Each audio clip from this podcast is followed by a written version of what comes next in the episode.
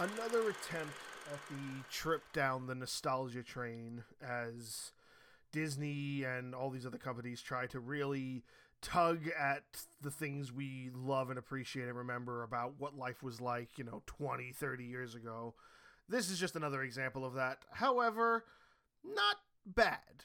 You know, when you think about what the Santa Claus brought to the table in terms of um, different Santa movies, different Christmas movies.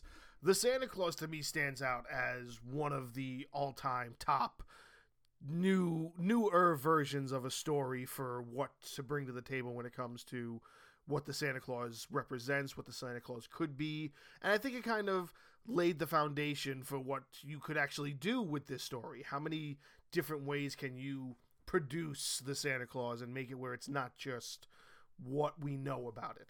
It's unfortunately the truth that most of those unique stories you really don't see a lot of them over the years and very recently they have started to do better with it. I've done entries for uh, the christmas chronicles. Um, i have another movie i'm thinking about i've i'm thinking about watching that's coming up soon uh, my list of things to watch this this season. Probably going to do an entry about that. And I finally got to sit down with this this series, which is a continuation of the trilogy that came out. I believe the last one came out around 2006, uh, of the Santa Claus kind of universe created with Tim Allen prizing the role of Santa. Now, for those who know and love the original Santa Claus, it's a great story. If you're too young to remember that, you know, we're in 2022, so let's say you're 15 years old this movie, the the original movie, the original Santa Claus movie, is from 1994, and it was this kind of Tim Allen, you know, I don't want to say launcher, but it's just like the night, the mid '90s into the late later '90s was really big for Tim Allen and movies. Like we're talking, Tim Allen had uh, Home Improvement, which was a very successful sitcom. Uh, you had, oh, geez, what was that? Oh, I think it's the the cord on my microphone stand just made this weird sound. I don't know if caught. I don't know if you caught that, but that just kind of took me caught me off guard. Okay, so you got Tim Allen. He had started doing the voice of Buzz Lightyear in the Toy Story franchise. He had done films. Uh, he was doing Home Improvement. He had done films like Galaxy Quest. He had done films like uh, what, what's the Jungle one with um, him and the kid that he lost in the jungle. I think it's called Jungle to Jungle. You had uh, uh, Galaxy Quest, the Toy Story series. He was just making his kind of path that led into a couple of early 2000 films that wasn't the best. You know, I don't think many people kind of remember him for that, and that's why he started picking up more on just doing the the Toy Story things but you know he still had this history of being you know the, a sort of dad to a lot of people who watch a lot of his comedy things. He had this very dad-esque you know feel to him. And he also was doing a lot of christmas movies. He had done three santa claus films. He had done christmas with the cranks is one of my wife's favorite films. And now he's finally kind of made this sort of comeback even though he hasn't really done anything that wasn't like a voiceover that's been anything substantial in the last like you know 10 years. You know it was toy story 3 in 2010 he didn't do toy story 4 until 2019 then he didn't do really anything on television except for i think one show that might still be going on. I'm not sure. It was called last man standing. I think that's been the, his main focus for a long time. And now he comes and he does this show for um, Disney Plus, which is a, a, continuation of the Santa Claus story, and it takes place after all the events of the first three films. And I don't remember Santa Claus two all that well, and I don't think I've ever seen Santa Claus three, the the Escape Clause, the one with uh, Martin Short playing Jack Frost. I don't believe I've ever seen that one because again, we're talking like these have really long gaps. You know, 1994 is the original Santa Claus. Then you don't get the sequel until 2002. Then you don't get the third one until about 2007. So there's really long gaps in the production and the the push for these films, and you know you, you lose interest. That's why a lot of companies they'll try to push out sequels as fast as possible. That's not always a good thing but in the case of the Santa Claus, for me, I lost interest and I only really liked the first one. And the first one, to me, is still something that's worth watching even today. I love the first Santa Claus, it's so much fun to watch. So I had to kind of sit down and at least do this one. And there were some things that I was missing because I hadn't seen the third one, and I don't really remember the second one all that well, but I was still able to kind of get my head around what I was watching and find enjoyment out of the story. And the the story is very very interesting to say the least. It's definitely this uh, I guess a way to make it where they, they had to do something different so a fourth one sort of made sense. And honestly speaking, I don't get why this was a show. This could have just been a movie. Like, it's six episodes long. They're anywhere from 20 to 40 minutes a piece. And if you're talking six of them, what's that? A three and a half hour movie? You know, like Endgame was two and a half hours. You could have cut out a couple of things and made it a two hour movie, a two hour and 15 minute movie, or you could have made it two parts and pushed out a sequel. But you know, this this goes back to a lot of the stuff I say about the MCU, and you know, it's all the same company. They'd rather push out, I guess, these shows and get these stories done the right way so they don't have to rip things out and take things out that are unnecessary or maybe that they feel is necessary for the show itself and the story. So instead, they just take this three, four hour concept and break it up into these, you know, six or seven episodes of a show to tell the story. Which, you know, by all means, if that's what they decide to do, that's what they decide to do. But to me, I don't think the Santa Claus needed that. And the fact that they did it that way doesn't take away anything. It's just a little nonsensical. Like, why do I have to like you know wait wait and load the next episode. Even though it's seconds it's just why does it have to be episodic? Why does it have to be an intro an end credits? Like you could have just made this flow better. And i think disney plus also has to pick that up on like what netflix has done because netflix has basically kind of eliminated the idea of long intros. It's kind of the first episode has what they want the intro to be and everything after that quick intro gets you right to the show. So the fact that Disney Plus hasn't picked on picked up on that, and they still have these, you know, th- th- this format of how they're doing things, it's just it's a little nonsensical to me at least. But I digress. On to the Santa Claus. So what it is is that uh, Tim Allen's Santa Claus is kind of feeling like there's no Christmas spirit. You know, they show him with his list, and his list is really short because it's meant to be modern day. And modern day is not really about Christmas, it's about, you know, ordering things off Amazon, and that makes your life even easier. So there's less belief in Christmas, there's less people kind of caring, and he kind of feels that he's losing the Christmas magic in a way. That is leading him to what is called the what do they call it? I want to say they it's not called the escape clause because that's what the name of the third movie is. I believe it's called it's like a it's a weird word whatever it is they call it. I think it's like a like a like a second clause or a, a, a, a clause something like that. It's a weird word. Uh, the successes clause maybe that's maybe that's how they would pronounce it. But what it basically means is that instead of Santa leaving the way the Santa left in the first film, which, you know, for those who don't remember, Santa falls off the roof and kind of perishes, and then he finds the card that says the Santa Claus. If you find this suit, put it on you on the new Santa. And then the body of that Santa Claus disappears, and then Tim Allen has to become the new Santa. So there's another clause where to avoid that way that you are demised, you get to pick your successor and then you can quote unquote retire as Santa Claus.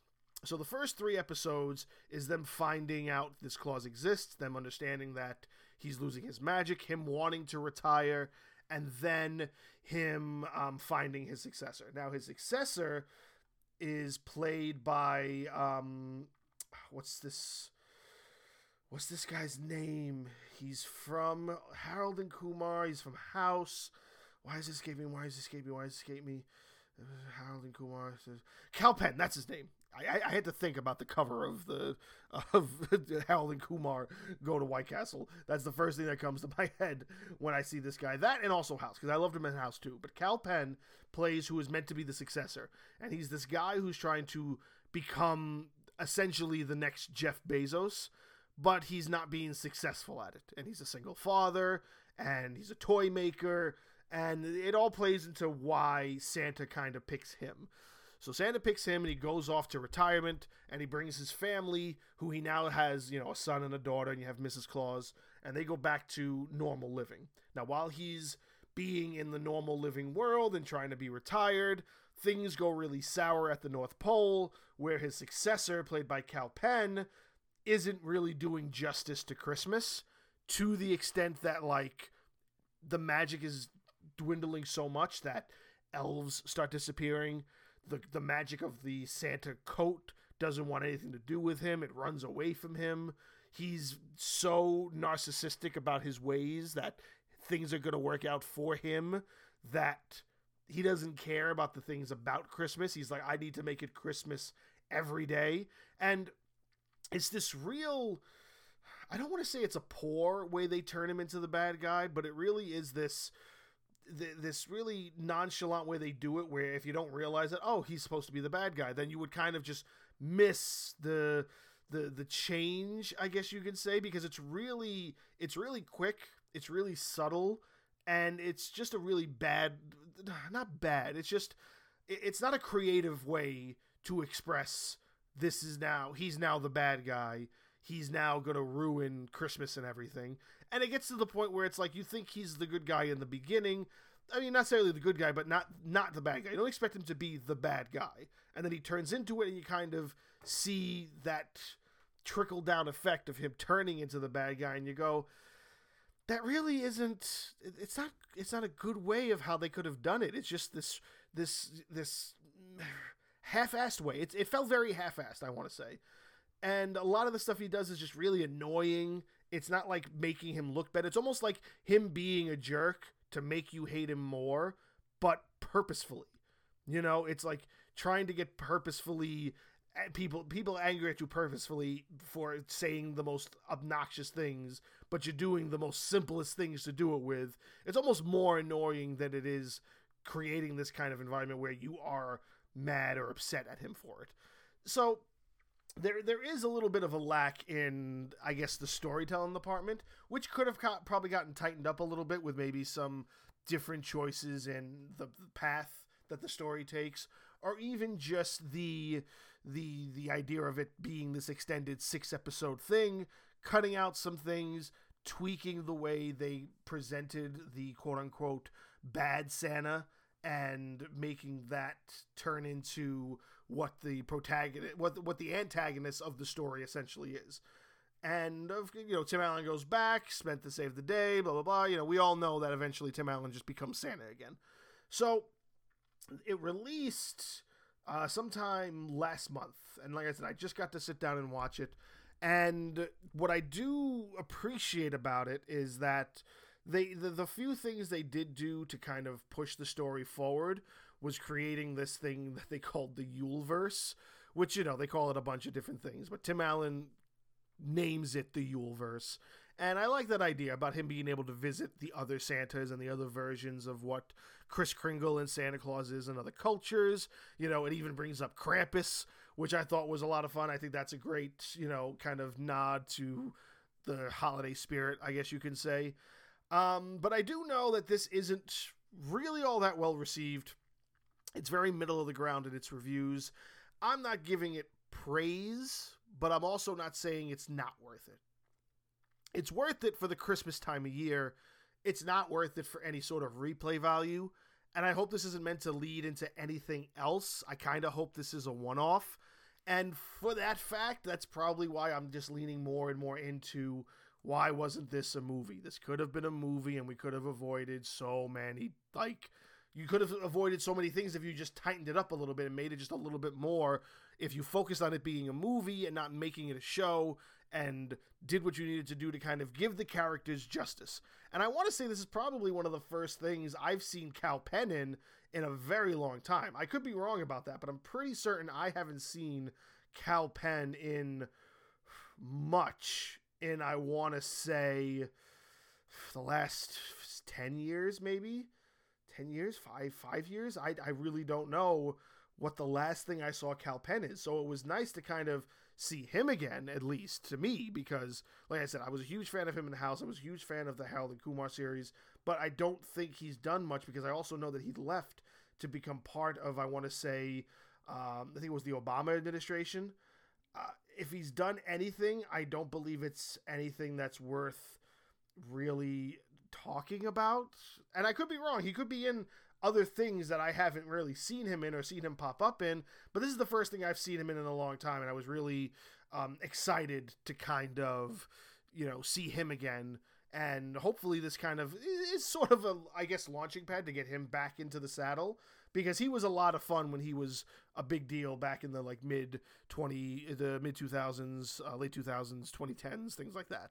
Uh, but yeah for the holiday season the santa clauses you know worth sitting through with your family. I would say watch all four of them watch the three movies and then watch the santa clauses. That would be a little bit more worth it. And then i think i'm going to revisit the santa clauses and finally watch the third one just so maybe I can make a little bit more sense of some things that I didn't get. Because there are things I don't get because of the fact that it is a continuation of those movies. So I guess another thing I would say is make sure you are caught up and you do understand what happened in those three movies so you can get a feel about what everything that's going on. Which is probably another reason they decided to release it this year because you're talking the last one is is 15 years old and the first one is almost 30 years old. So you've got three movies that are meant to be pre this series that you have to catch up on. So not only do you go back and watch those three movies again, but then you can actually finally sit here and watch whatever this new version of the story is. So, you know, good marketing or just, you know, trying to tug on those nostalgic strings. You know, I think it's a nostalgia play, but that's that's just my opinion.